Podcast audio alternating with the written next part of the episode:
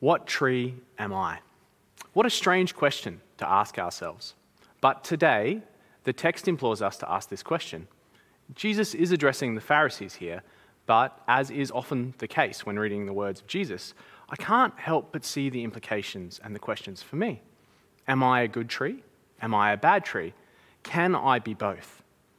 I think, if I'm honest, sometimes words have slipped out of my mouth before I realized, and then later I have regretted them. Also, kind words have come from my mouth that I hope have comforted others. I don't think this is what Jesus is getting at here. They will not, not at the core anyway. We will inevitably have some negative and positive words come from our mouths. We are human. Proverbs 18:21 says, "Death and life are in the power of the tongue, and those who love it will eat its fruits."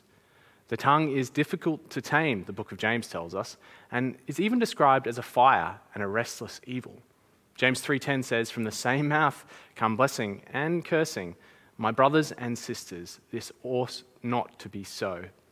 So it's important how we speak, and it's important that we consider what is coming out of our mouths. So that when we say things that are positive, we know we are refreshing others, as we talked about a few weeks ago, and that we keep bad talk from our mouths. But once again, this is not the core of what Jesus is getting here. Jesus alludes to the perception of others, how we are seen, and what fruit we bear. That if we are observed over a significant period of time, because that's how long it takes to bear fruit, our lives will tell a story. What fruit will we exhibit over the long term? As trees, will we produce good fruit from our lives and lips? Or evil. The core message of Jesus here is where is the foundation of our words? The roots of the tree, you could even consider it. Verse 35 states, The good person brings good things out of good treasure, and the evil person brings evil things out of an evil treasure. I asked the question at the start of the sermon, What tree am I? I think perhaps the far more important question is, What is my treasure? What is my treasure? This is a crucial question for us as Christians. What do we treasure in this life? What do we value? Arr! Jesus wants me to be a pirate. I need to treasure my treasure. Just kidding. I hope you like that. But the question actually is very important. What is my treasure? Because what my treasure is will dictate what type of tree I am good, evil, fruitful, unfruitful. Where do my words spring from? What is my treasure? Do they come from my family, my upbringing, my education, my friends, my leisure, my theology? Undoubtedly, yes. They come from all of these things. But where should my words be formed? Where should they be crafted? Whose words are ultimately good? Whose words are perfect? Whose words are uplifting, life giving, and life changing? The words of God are. The scriptures, for many, are just something that we talk about at a church service when somebody talks and preaches. But throughout Scripture, we are implored to treasure the words of God, to treasure the words of God. The psalmist says, I treasure your word in my heart so that I may not sin against you.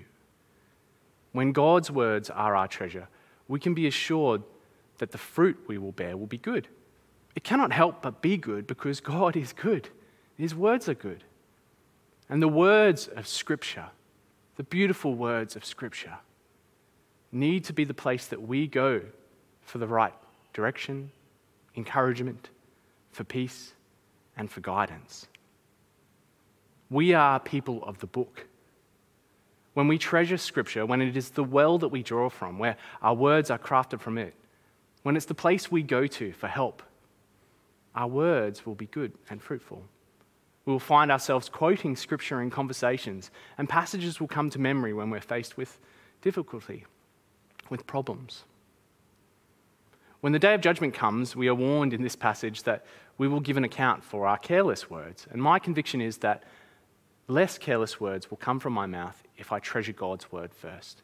If I allow that to be the place where all my words are coming from and crafted.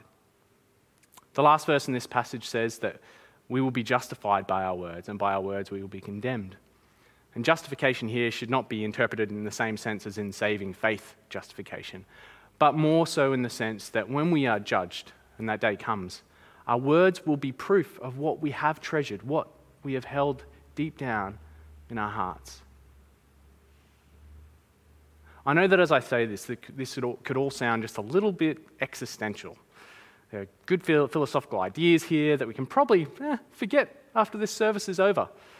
And if I'm being practical, what does treasuring God's words actually mean then? What does it mean to treasure God's words?